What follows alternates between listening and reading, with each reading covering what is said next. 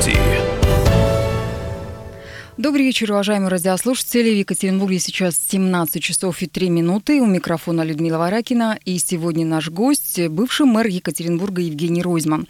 Добрый вечер. Здравствуйте. Напоминаю, телефон, по которому вы можете отправить свои сообщения, это наш редакционный WhatsApp, плюс 7 953 385 0923. Ждем комментариев, вопросов. А, также напомню, что в Екатеринбурге нас можно слушать на 92,3 FM, эм, в Нижнем Тагиле 96,6 и в Серове 89,5. Кроме того, прямо сейчас идет трансляция, и мы стримим в ВКонтакте, поэтому заходите, присоединяйтесь, смотрите. Ну и обязательно после программы у нас будет подкаст, который вы можете скачать, послушать, э, ну и передать кому-то, кто не слушал и не, э, не знал, что сейчас на радио «Комсомольская правда» Евгений Ройзман. Евгений Вадимович, э, вы когда были мэром, часто носили костюмы. Хотя вы и в майках тоже бегали, и в футболках были. Сейчас вы без костюма. А почему без костюма ходите? Слушайте, я был настолько счастлив, что я могу не надевать костюм, потому что для, ну, для меня это некомфортный вид одежды. И самое сложное для меня было, когда я был депутатом Государственной Думы. Я человек добросовестный, не пропустил ни одного заседания, и на все пленарки я вынужден был ходить в костюме. Вот.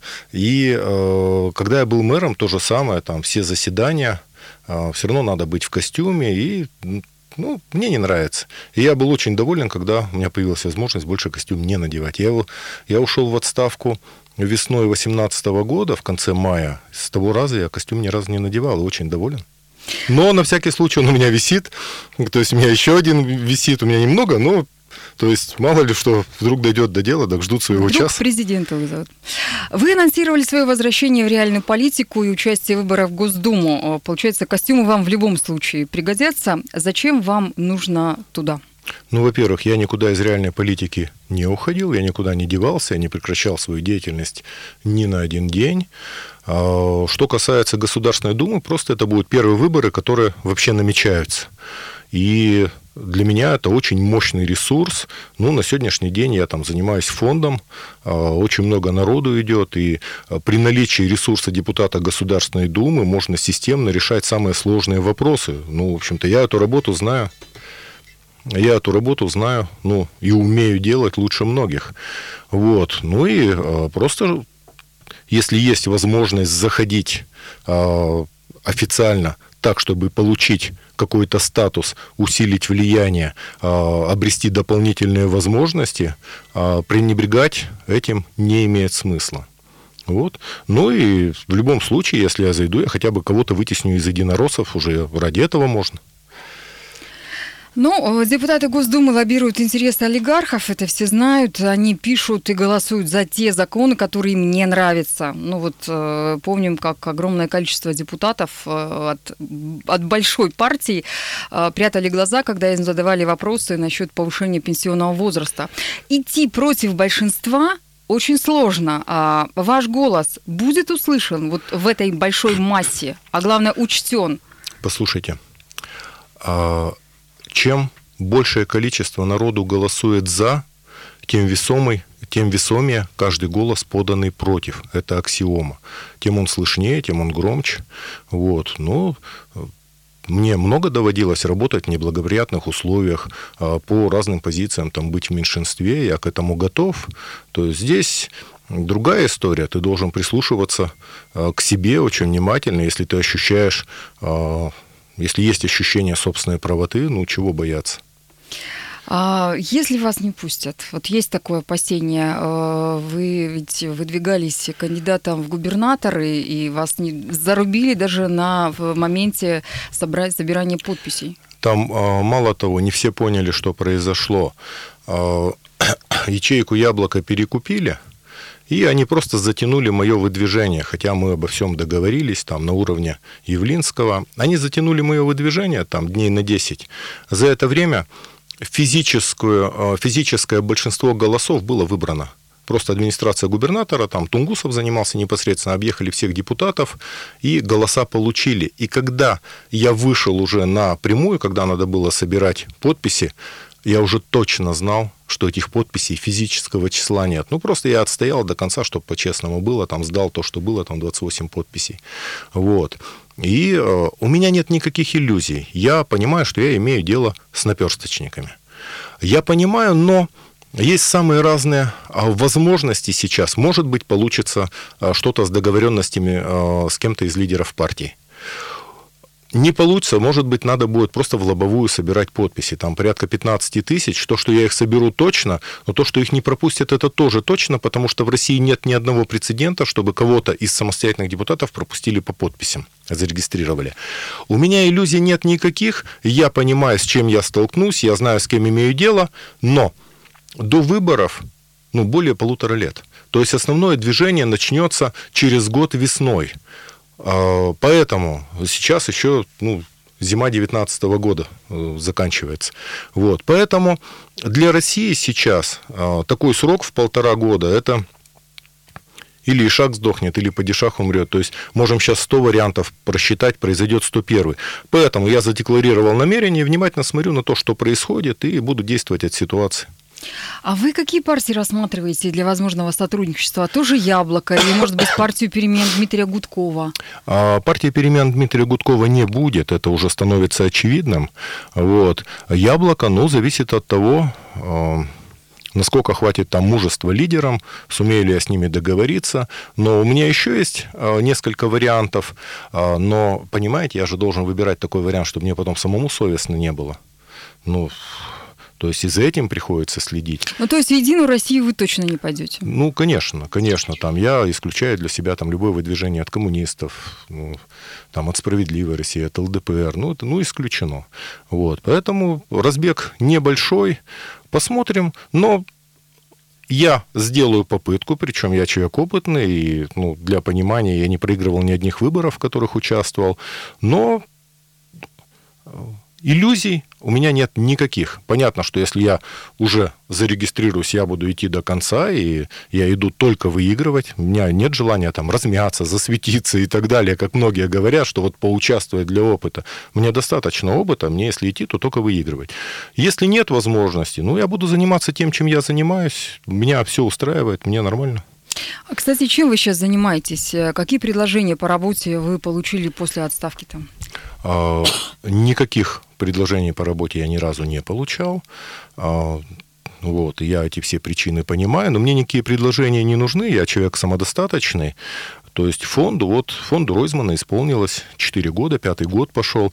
Это самый мощный фонд в регионе, а, и мы достаточно большое количество народу поддерживаем, помогаем. Это благотворительный фонд. Ну, благотворительный фонд, да. Ну, кто слушает, там в любом поисковике наберите, всегда найдете.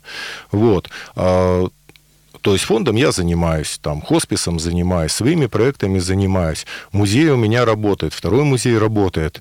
А, деньги я умею зарабатывать интеллектуальным трудом. Для меня это не вопрос. И а, мало того, это зависит от моей личной мощности. Вот если мне хватает своей мощности и времени, я могу больше зарабатывать. Если я ну, в какой-то другой режим захожу, то есть ну, начинаю писать, заниматься, тренироваться, ну, меньше, ну, как-то справляюсь. Плюс у меня вот эта передача на «Эхе Москвы» «Личный прием», то, что мне Венедиктов предложил сотрудничество. Я ежемесячно пишу статью в «Дилетант», и раз в неделю выхожу в передаче «Личный прием». Это одна из самых рейтинговых передач в стране.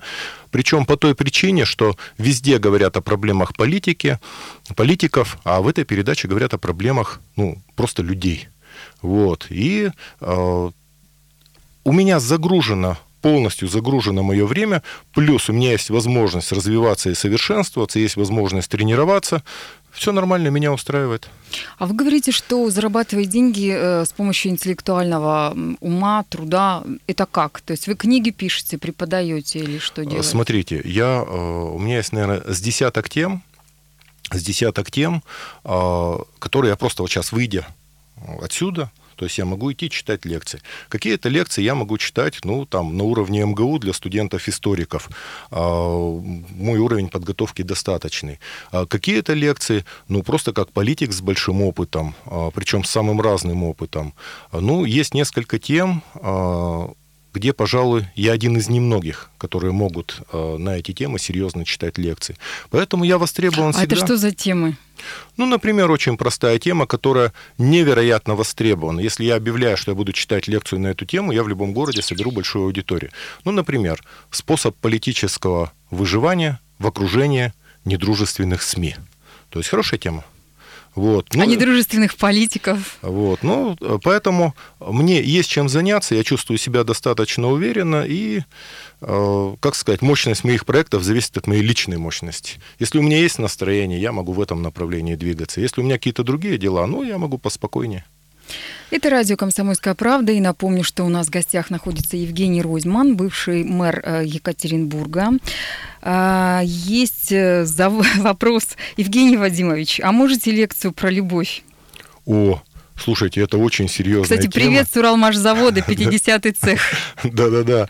Слушайте, эта тема очень серьезная. Я же работал на Уралмаше на сборке в 50-м цехе. Это очень хороший жизненный опыт. Вот. И э, на самом деле тема интересная. Я вот сейчас улыбнулся. Но она слишком всеобъемлющая. Жизни не хватит. А, впереди у нас небольшой перерыв, а затем мы будем дальше общаться с Евгением Розманом.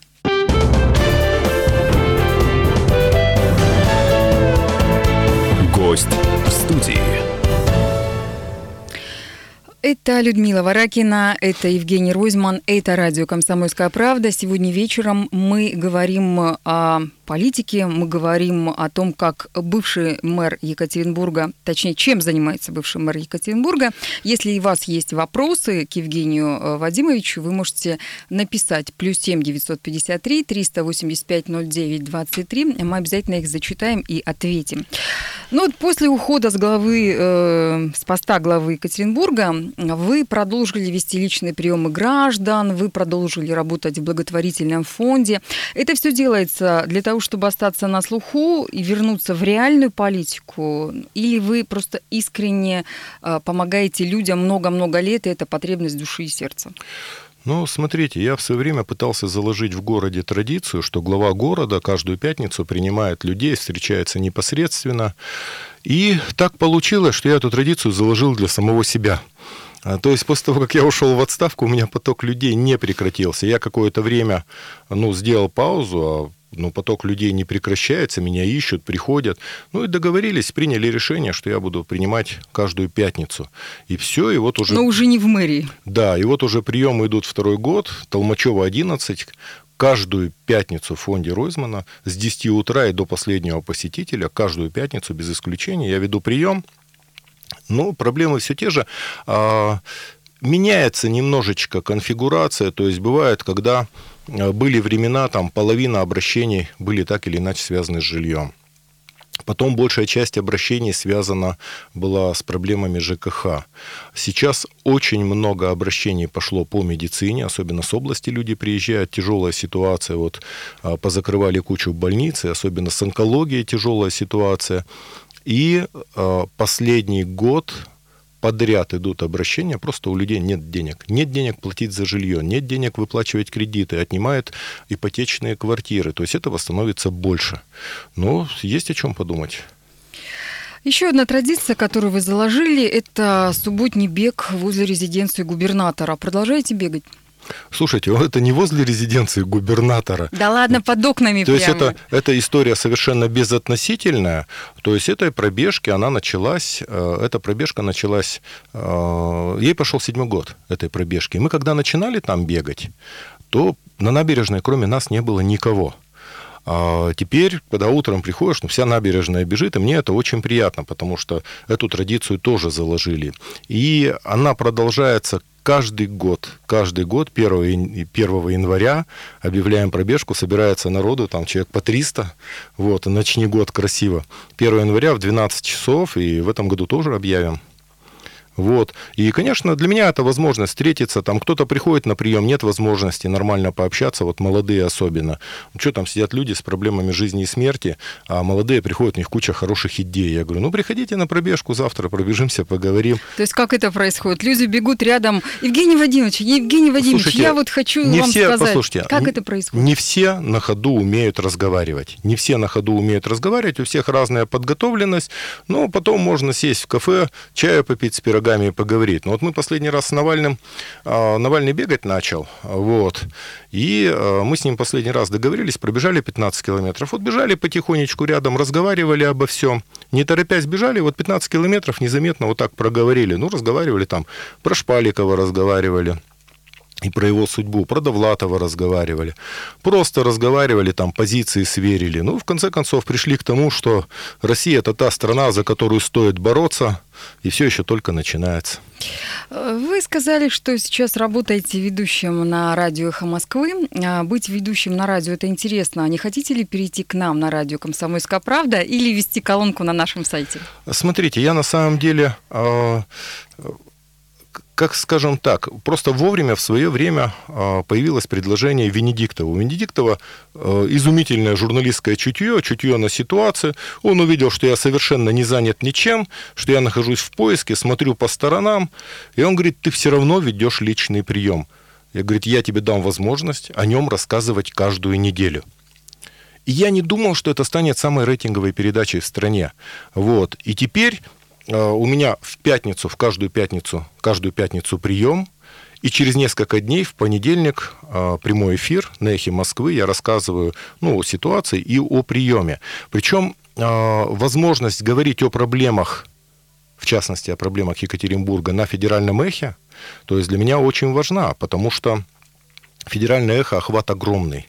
И какие-то вещи решаются за счет озвучивания. Есть вещи, которые надо выносить. После того, как это прозвучало на федеральном эхе, есть какие-то вещи, которые уже никуда не спрячешь. И, конечно, я этим пользуюсь. Есть возможность а, запросов от редакции в разные органы правоохранительные. И, конечно, это усиливает работу, ну вот работу э, приема. Ну, то есть на «Комсомольскую правду» не придете? Э, Слушай, ну я, я не могу. У меня вот два дня полностью вот так вот выпадают. Это же энергозатратные вещи. Я же к передачам готовлюсь, то есть вкладываю сердце, душу, энергию. Вот. А на эхе, вот, ой, на, в комсомолке, вот вы пригласили, вот я к вам пришел. Приходите еще, тем более, что есть вопросы. А, кстати, раз уж мы заговорили про губернатора Куйвышева, ну, точнее, мы сказали про резиденцию, мимо которой вы бегаете по субботам, а от какой территории-то планируете выдвигаться в Госдуму? Это будет Москва, это будет Екатеринбург? Нет, нет, это в любом случае будет Екатеринбург. А район уже Э, известен? э, Ну, у меня есть несколько вариантов, то есть я буду, ну, наверняка смотреть, ну, конечно, скорее всего, там, где родился и вырос. Увидим по ситуации. Э, То есть я конкуренции... Я, да, я конкуренции, я конкуренции-то не боюсь, потому что мне есть что сказать, у меня достаточно большой бэкграунд. Э, Я в свое время, когда был депутатом э, Государственной Думы, у меня через приемную прошли 40 тысяч человек, и я эту работу знаю лучше многих. Вот, поэтому то есть, если меня допустят до этих выборов, ну, я думаю, что я пройду. Ну, вы же ведь прекрасно понимаете, что вам нужно будет договариваться с, ну, с теми, которые велят, э, и с губернатором в том числе. Э, Смотрите, это решает не губернатор, это решает несколько человек, э, и я знаю, кто и где это решает. Ну, до какого-то момента я могу договариваться, но когда ты договариваешься, э, ты берешь на себя обязательства. Я знаю, с кем разговаривать, я знаю, как разговаривать, но я не уверен, что я готов на себя брать какие-то обязательства. То есть какие-то, может быть, я могу взять. Ну, допустим, что я не буду материться. То есть это, ну, и это, вот. Допустим, что кого-то не буду упоминать. Но, с другой стороны, ситуации разные бывают. То есть, если я буду на себя брать обязательства какие-то, то только те, которые я смогу выполнять и которые не будут противоречить ну, моей совести. Если у меня не будет такой возможности, то я не буду договариваться. То есть, я сам себе дороже, чем, ну, чем возможность быть депутатом. Самое страшное, когда происходит любая выборная кампания, это когда поднимается а, волна против твоих близких, против тех людей, которых ты любишь, твое окружение. А, Опять же, ведь вы пойдете и опять начнут, не знаю, бить, бить по тем людям, которых вы любите. Опять поднимется эта тема ваших уголовных дел. Вы не боитесь? А у меня сейчас нет такой ситуации. А, а, когда была активная работа фонда, там можно было прицепиться к любому. Когда был активный бизнес, можно было прицепиться к любому. Сейчас придумать сложно, потому что фонд Ройзмана организация настолько прозрачная, то есть там 10 раз прокладываются, ну, люб, относительно любого движения. А, то есть настолько близких людей, как у меня были тогда, у меня стало меньше. И э, это люди совсем из другого мира. Поэтому в этот раз мои близкие гораздо больше защищены, чем тогда. Но, с другой стороны, понятно, что невозможно просчитать уровень подлости. Эти люди способны на все. Но надо понимать, что есть одно железное правило. Никогда нельзя показывать, что тебе больно. Если тебе больно, ты еще, кроме этого, ты не имеешь права показывать, что, что тебе, собственно, больно, и ты не должен показывать, где тебе больно, потому что Чтобы будут, не ударили. будут долбить именно в эту точку. То есть здесь вот такие акульи законы. Но на самом деле я ну, поговорил, уже поговорил со всеми. Ну, кто захочет отойти, вот полтора года еще есть, можно отойти. Он пишет, очень умных всегда меньше. А, да, наверное, так оно и есть. Э, вы сказали, что если вам скажут, что нельзя материться, вы не будете это делать. Часто ли вам приходилось грязно ругаться, когда вы были мэром города? Ну, слушайте, я вслух старался не ругаться. В принципе, я умею обходиться без этого. Есть разные уровни полемики. А, есть а, всегда привожу в пример. Помнишь, в юности была рубрика «Галка Галкина»? И туда все писали письма, и она публично отвечала на эти письма. И такая веселая девичья рожица такая была. Ей пишут, дорогая Галочка. Она отвечает, дорогой Сереженька. Ей пишут, Галка. Она пишет, Серега. ну и так далее. То есть, То есть как ты ко мне, так и я Да, тебе. конечно, это же развязывает руки, вот это вот общение. Ну, плюс общение в соцсетях – это своя совершенная история. Но вы очень сильно, я помню, ругали людей, которые там как-то к вам... Нет, у меня была, у меня была одна известная ситуация, это стало мемом. А, история была очень простая. Я э, первый год мы договорились с Липовичем, мы объехали э, все ДЭУ, мы смотрели, как убирается. Я выходил каждый вечер зимой, выходил на улицу, обходил, все равно тренировался, бегал там, смотрел э, весь центр, как убирается по разным районам. И связывался и с ГАИ, и со всеми, потому что ну, без ГАИ нормальная уборка снега невозможна. Там должны быть и эвакуаторы, и обочины расчищать. Ну и вот.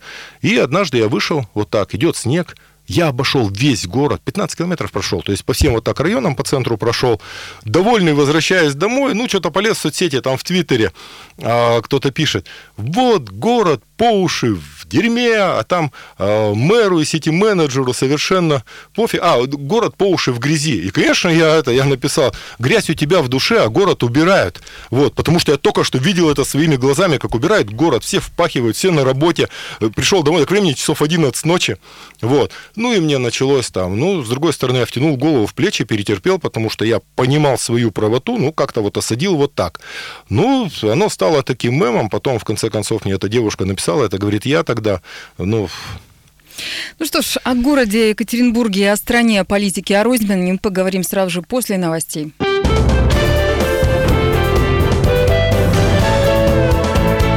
Гость в студии. Радио «Комсомольская правда», Евгений Ройзман, бывший мэр Екатеринбурга. Мы говорим о жизни, о политике, мы говорим о городе Екатеринбурге, мы говорим о настоящем и будущем. А, если говорить про прошлое, а, то решение о переезде городских депутатов в новое здание было принято ведь при вас. А для чего было это сделано? Но там на самом деле ситуация следующая. Там есть какие-то личные договоренности, у аппарата, э, у руководителя аппарата администрации города, и под расширение городской думы был выделен целый этаж бывшего ЦУМа. А на самом деле места там реально не хватает, места не хватает, и в зале заседаний места тоже не хватает. Вот. Туда невозможно пригласить людей на заседание, там журналисты не входят, а приглашенные не входят. И на самом деле это, конечно, имеет смысл. А, администрация города, администрация Екатеринбурга на а, тысячу жителей, количество чиновников на тысячу жителей в Екатеринбурге, одно из самых маленьких в стране, ну и где-то возле нас Уфа. То есть Уфа чуть получше ситуация, мы на втором месте, и все миллионники уже далеко вслед за нами. То есть Екатеринбург в этом плане достаточно небольшим количеством чиновников управляется полуторамиллионный город. Вот. Вполне возможно, что это имеет смысл, ну, так уже со стороны наблюдая. Ну, э, ну, если вообще... говорить про те же чиновники-то, да, э, ну, ладно, договорите. Но вообще, вообще власть должна быть готова к тому, что ее будут ругать. Это ну, неотъемлемое право людей, особенно если, особенно если это выборная должность. А, люди должны тебя видеть, люди должны а, смотреть, за кого они голосовали, взвешивать, ошиблись они или не ошиблись. Это неотъемлемое право людей. Но вообще я считаю, что что городской уровень, что региональный уровень. Конечно, нужны честные выборы. А, конечно, я против всякого рода назначенцев. По одной причине. Подвох заложен в самом начале. Любой, кого избирали, всегда будет, э, всегда будет ориентироваться на тех, кто его избирал. И любой, кого назначали, будет ориентироваться только на мнение того, кто его назначил. Это огромная разница. Поэтому не просто так в городах ну, были выборы, и екатеринбургская традиция достаточно старая. То есть с Екатерины II идет выборы главы города. Поэтому, конечно, я считаю, надо возвращать прямые выборы мэров, надо возвращать реальные, настоящие выборы губернаторов, потому что то, что происходит сейчас, это такое переназначение назначенцев путем нехитрых электоральных манипуляций. Мы это здесь все наблюдали. Вот. И выборы могут, конечно, выборы могут очень сильно оздоровить ситуацию. Во всяком случае, люди, которые избирали и ошиблись, во-первых, они могут в этом винить не какого-то начальника, а самого себя, и второй раз голосовать более обдуманно. И в конце концов, ну, так вот э, демократические институты, так они и зарождаются, шлифуются, и в конце концов они начинают работать.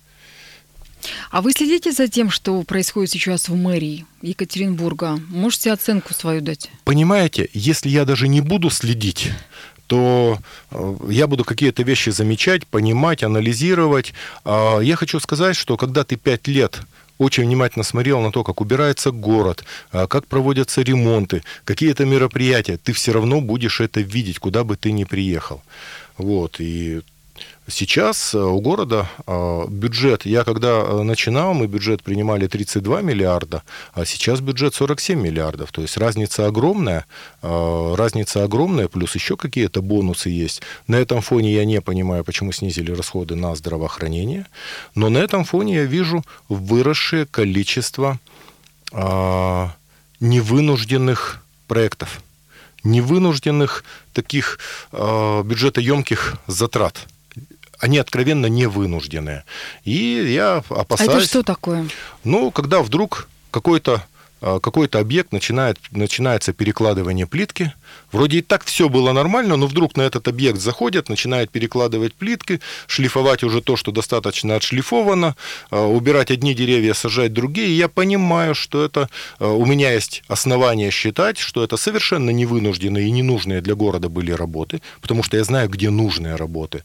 И это направлено на освоение бюджетных денег. В частности, одно из самых досадных это те, кто живут на Химах, Маша на улице Грибоедова видели, что ни с того ни с сего вырубили просто замечательную тополиную аллею и не сделали ничего. А, ну, работы по благоустройству а, сквера возле оперного, во-первых, они откровенно затянуты, во-вторых, тоже вопрос, э, тоже вопрос, нужны ли они были, особенно... Два года ведь да. делали, два и, года. И на самом деле такого в городе появляется много, меня это беспокоит. А, но город Екатеринбург, он такой, у него запас по мощности огромный, квалифицированных людей достаточно, все равно это как-то выстроится. Проблема в том, что сегодняшний мэр он достаточно хорошо понимает ситуацию. Если бы он прошел на выборах, а, Высокинский же понимает все, он, ну, он грамотный, он знает всю городскую инфраструктуру, он понимает все. Плюс, а почему не получается? Плюс он экономист. Он сам себе не принадлежит. Он в очень сложной ситуации, его назначили. Его назначили, и он знает, кто интересанты его назначения, э, и то есть ему достаточно сложно. Но это не потому, что это он, а потому что любой человек в его ситуации чувствовал бы ну, себя связанным по рукам и ногам. И, и, конечно, если бы он прошел на выборах и выиграл, то ситуация бы для него была совершенно иной. Вот. Поэтому я наблюдаю со стороны, конечно, мне хотелось бы, чтобы все получилось. Я люблю Екатеринбург. То есть Екатеринбург, а, вопреки многим факторам, остается одним из лучших городов в стране, однозначно лучший среди всех миллионников. А, Екатеринбург, конечно, жители Екатеринбурга, они тоже очень отличаются от а, жителей других городов, и тому тоже много примеров. У Екатеринбурга огромный потенциал и культурный, и научный, ну, именно потенциал к развитию. Поэтому, конечно, я как житель Екатеринбурга уезжать отсюда я не собираюсь. Я свой город люблю, я здесь родился, вырос и буду жить вот сколько смогу. Вот. Поэтому, конечно, я слежу.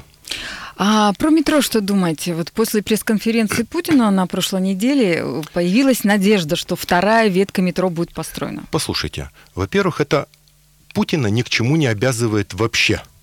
Если вы помните, как он сказал, э, подумаем, поработаем и так далее. Это ни к чему не обязывает вообще. А, второе. В принципе, сейчас если бы Екатеринбургу вернули возможность распоряжаться своими деньгами, ну и ряд полномочий, Екатеринбург бы мог справиться. В Екатеринбурге остается, ну там, скажем так, одна шестая часть денег, заработанных городом. Но э, ветка метро ветка метро Запад-Восток, она действительно снимет ряд очень серьезных проблем транспортных. Она, конечно же, нужна. Когда говорят, что пассажиропоток падает, он выровнялся по метро, пассажиропоток, и, конечно, решит огромное количество проблем. Вообще, когда-нибудь в будущем, я считаю, что улица Вайнера должна от площади быть дальше до Антона Валика пешеходной. Большое пешеходное пространство, вот если вы представляете дом книги, большое пешеходное пространство с заходом там в улицу Володарского, Урицкого с выходом на площадь. Площадь надо обустраивать не как стоянку, а как сквер. Скажу дальше, надо убирать памятник Ленину, потому что он достаточно уродлив, занимает огромную площадь, и он на самом деле ничего из себя не представляет. Он типовой, 57 а, года, таких было 10 тысяч, и еще надо понимать одну вещь, что за этим памятником никто не ухаживает. И у меня пять лет, э, ну, окна выходили, я видел, э, туда цветы-то не приносят. За ним никто не ухаживает. И у города э, была большая проблема, там подпорная стенка падает, еще там надо было тратить 130 миллионов. Город отказался тратить, а зачем? Ну зачем? Ну, коммунистам нравится, ну пусть занимаются этим памятником, там, обихаживают его, цветы носят, чистят и так далее. То есть он потерял смысл. Мало того, памятник Ленину в центре города – это первый признак провинциальности города. Можно унести, вон рядом с Малышевым поставить, там, у Исети, ну и пусть там стоит. А здесь он занимает 3000 метров площадь. Так вот, площадь, конечно, это должно быть сквером, причем таким сквером-трансформером, как в любом европейском городе, э, суббота-воскресенье, торговые дни. Вот есть ратуша, вот есть городская площадь, которая становится торговой, все остальное время общественное пространство. Но и сейчас я... ведь там тоже торгуют. А, да, но вот, вот такой пятачок, он может быть гораздо шире. Вот. И а, его надо трансформировать, чтобы туда, ну, люди с детьми ходили. И а, смотрите еще, я думаю, что со временем центр города, конечно, должен стать пешеходным, потому что центр города в Екатеринбурге интересный, красивый. Конечно, его надо делать пешеходным. Вот уводить что-то, уводить под землю, что-то оставлять в округе, ну, как это во многих европейских городах, потому что Екатеринбург – это европейский город, он таким и задумывался, и на протяжении 18 века он был именно таким. Вот. Но это много, много на самом деле. В Екатеринбурге надо продолжать набережную. У нас, представляете, у нас река 32,5 а, километра в одну сторону, то есть мы можем делать 65 километров набережной, которая, ну, в общественное пространство вберет огромное количество людей и а, много всего интересного. Много что можно сделать в Екатеринбурге, Екатеринбурге. Высокинскому но... об этом говорили. А, слушайте, у Высокинского достаточно идей, он город знает хорошо. Но он имеет то, что имеет, он не свободен в принятии решений. У него большая вот эта сложность, он не свободен в принятии решений, потому что его не избирали. И я видел, когда со сквером история была, а, я видел, как ну, его встречали, как провожали, и, сказали, ну, и достаточно жесткие вещи звучали. Мы тебя не избирали. И, конечно, ни одному человеку это было бы неприятно такое услышать. Поэтому, я считаю, надо возвращать прямые выборы мэров. Я думаю, что сам Александр Геннадьевич это понимает ровно так же, как и я, потому что мы с ним все эти годы были на одних позициях все одно понимание. Это для города благо, потому что прямые выборы – это всегда конкуренция. Как только появляется конкуренция в политике, тут же появляется конкуренция в экономике, даже в городской. Я понятно все говорю, да? Вот, поэтому это необходимо, на мой взгляд. Ну что ж, у нас время эфирное заканчивается. Хочу пожелать вам всяческих успехов с наступающим Новым годом. Приходите к нам еще. А радио «Комсомольская правда» переключается на Москву. А подожди, а мне попрощаться-то с людьми. Во-первых, всем доброго здоровья. И я хочу сказать, что Екатеринбург лучший город в России. Вот даже не сомневайтесь. И в конце концов все будет хорошо. Удачи с Новым годом. Радио «Комсомольская правда». Более сотни городов вещания и многомиллионная аудитория. Екатеринбург 92 и 3 FM. Кемерово 89 и 8 FM. Владивосток 90 и 4 FM. Москва 97 и 2 FM. Слушаем всей страной.